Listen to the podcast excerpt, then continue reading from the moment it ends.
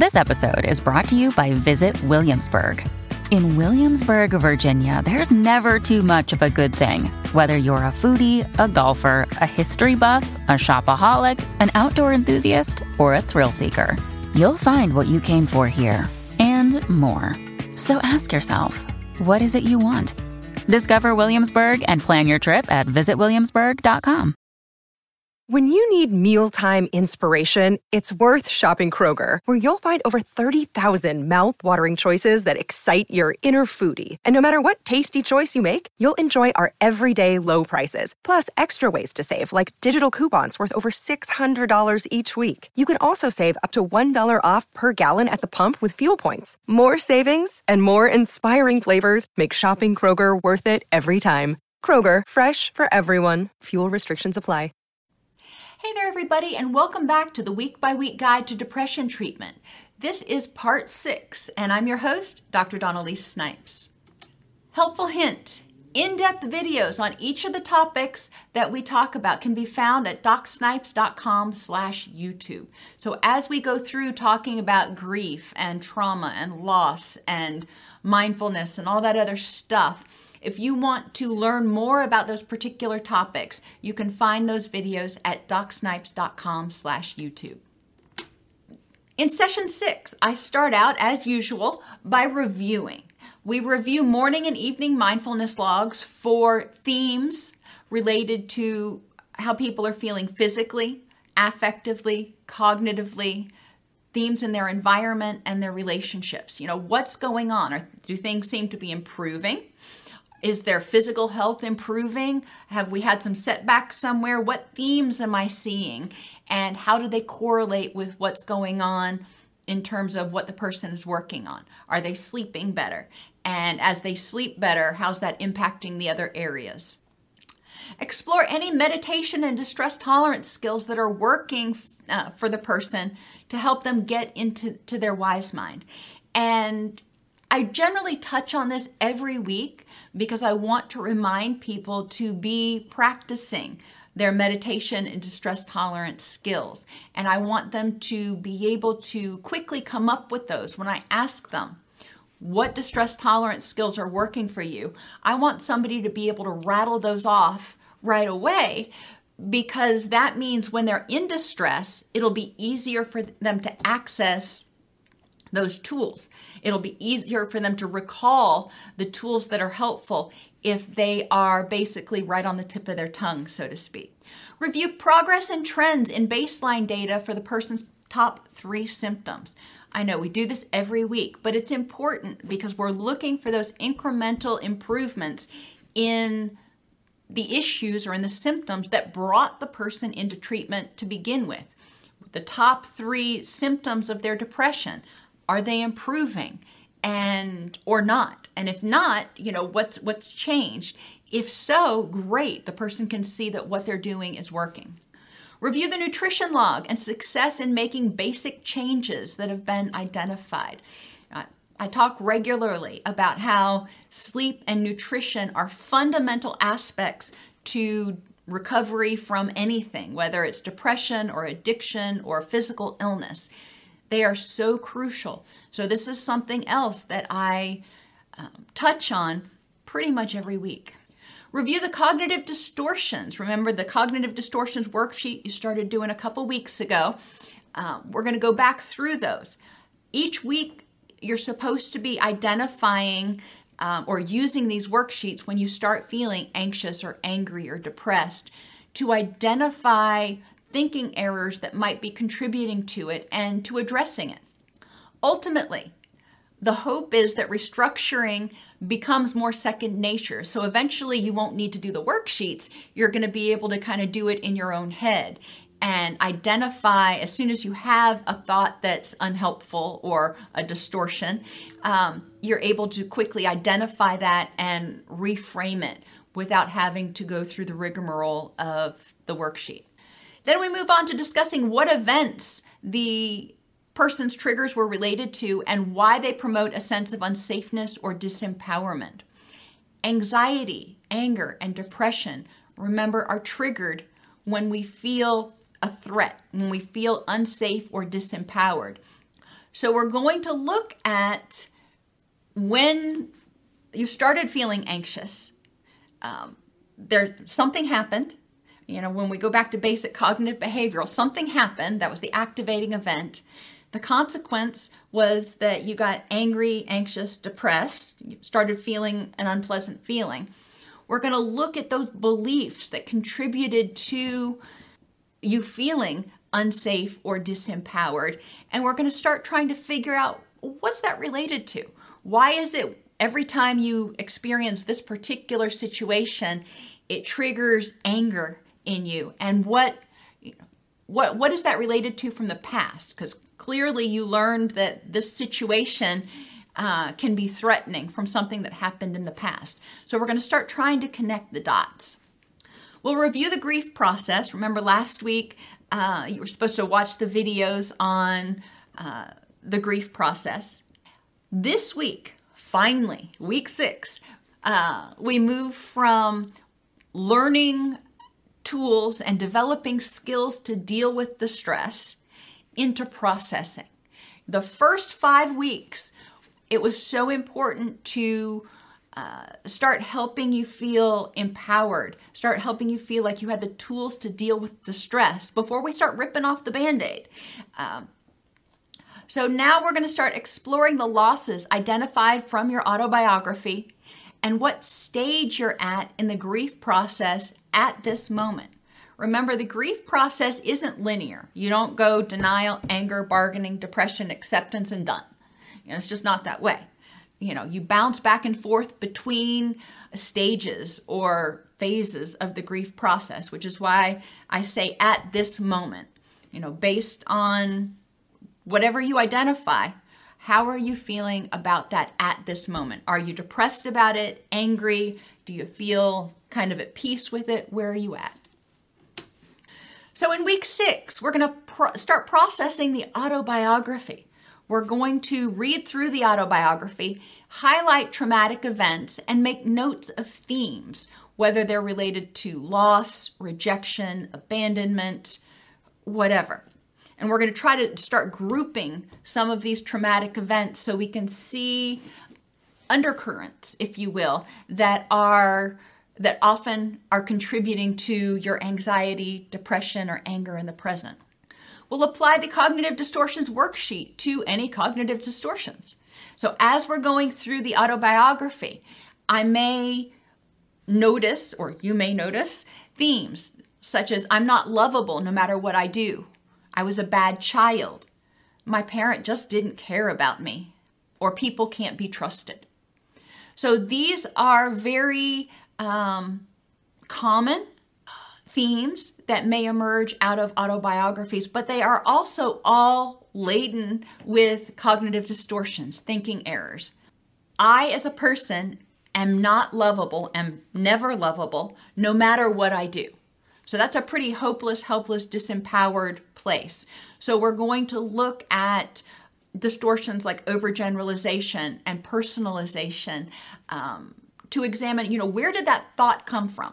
Why do you have why do you have this belief? Who taught you that? What taught you that? And let's examine it with fresh eyes. I was a bad child. Well, and, and we've talked in, in other sessions about how it's important to separate behaviors from the person, number one. So you may have been a child who made bad choices, but you were a lovable child. And then we want to start looking at why did you make those bad choices? Remember, behavior is communication. What were those choices communicating? Were they communicating, hey, I feel anxious. I, I need somebody to prove to me that you're going to be there to help me feel safe. I need somebody to give me some structure so I don't feel out of control. Or I need, I'm, I'm acting this way because I need somebody to pay attention. You know, Kids need guidance and structure and love and proactive attention from their caregivers. And if they don't get it, they will act out in order to get those needs met. My parents didn't care about me. You know, we can look back and looking with fresh eyes. a lot of times it's not that the parent didn't care about the child, it's that the parent was so overwhelmed with their own crap that they couldn't even cope with or notice the child. It's not that they didn't care, they just couldn't get out of their own head. And then people can't be trusted. This is a pretty global statement. So we're going to look at, you know, what taught you that?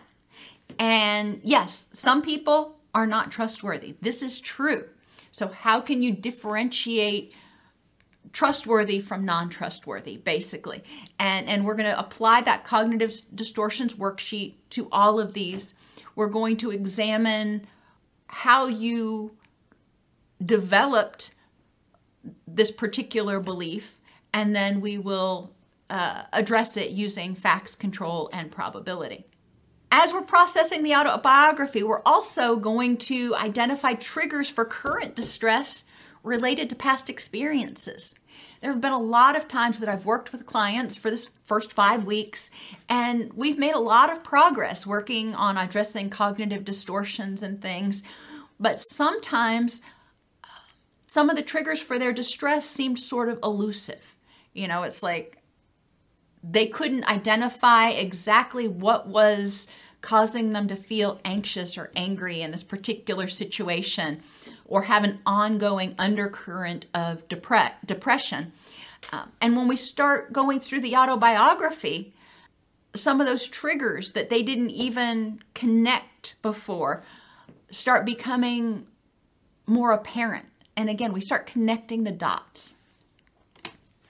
We'll also begin processing grief and loss identified in the autobiography. Remember, at the last week, you were supposed to make a list of losses that you identified from writing your autobiography. And this week, we're going to start processing those. It's important to process at least one loss each week.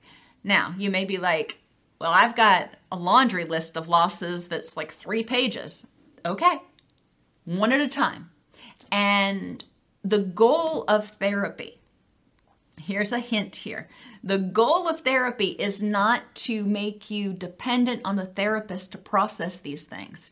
It's to help you develop the tools working with the therapist, practicing with the therapist, so then you can continue to do it on your own a lot of times when we start processing grief and loss and those sorts of things, I will do it for three, maybe four or five weeks, depending on the intensity of the losses and the individual.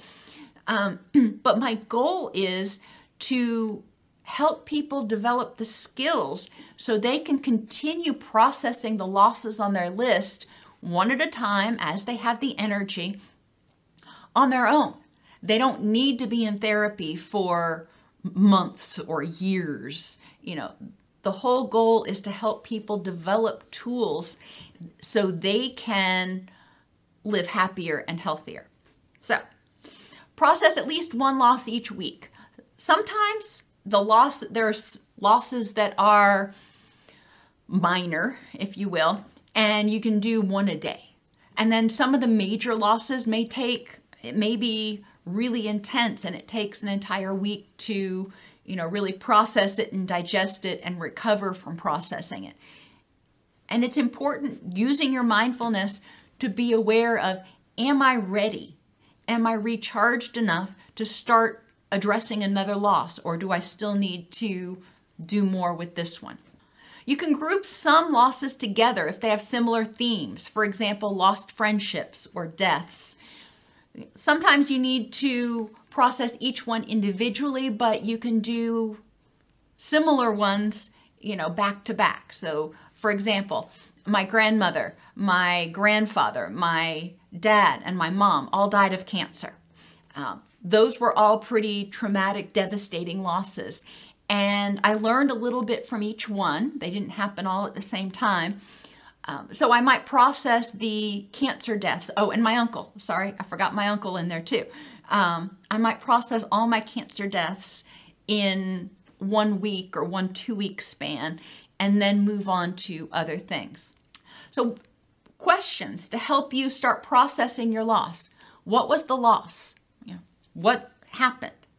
We'll use the death of a parent. So that was the loss. What secondary losses did you have as a result of this loss? So you may not have only just lost a parent, but you lost a best friend.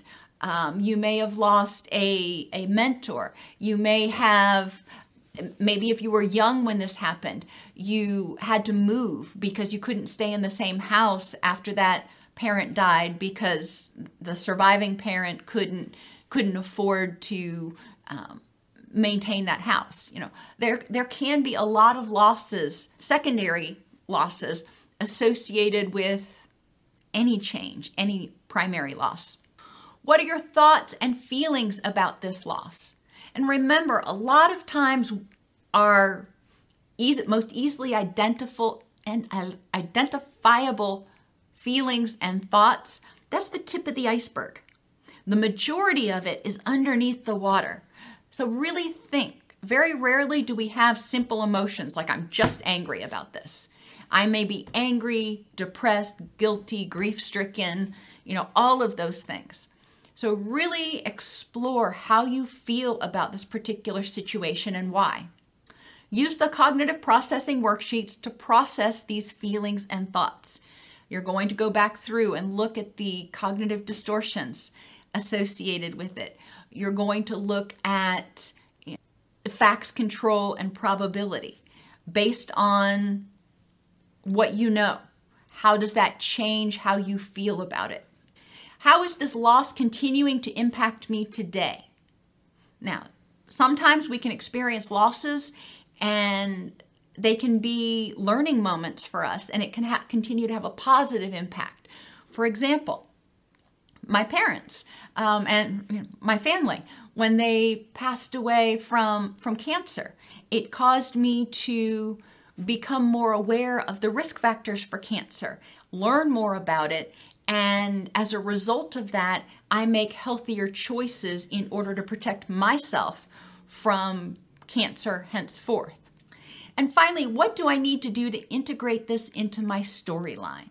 And we've talked before in and especially in the videos on grief about thinking about your life like a television series or a book.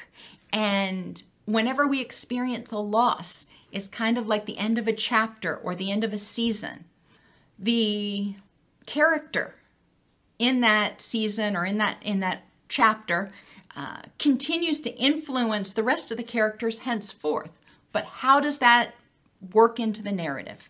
You will continue to work on your mindfulness worksheets, your baseline data collection, doing your happiness breaks at lunch, monitoring your thoughts for cognitive distortions, and completing the worksheets, and positive journaling, and processing at least one loss this week.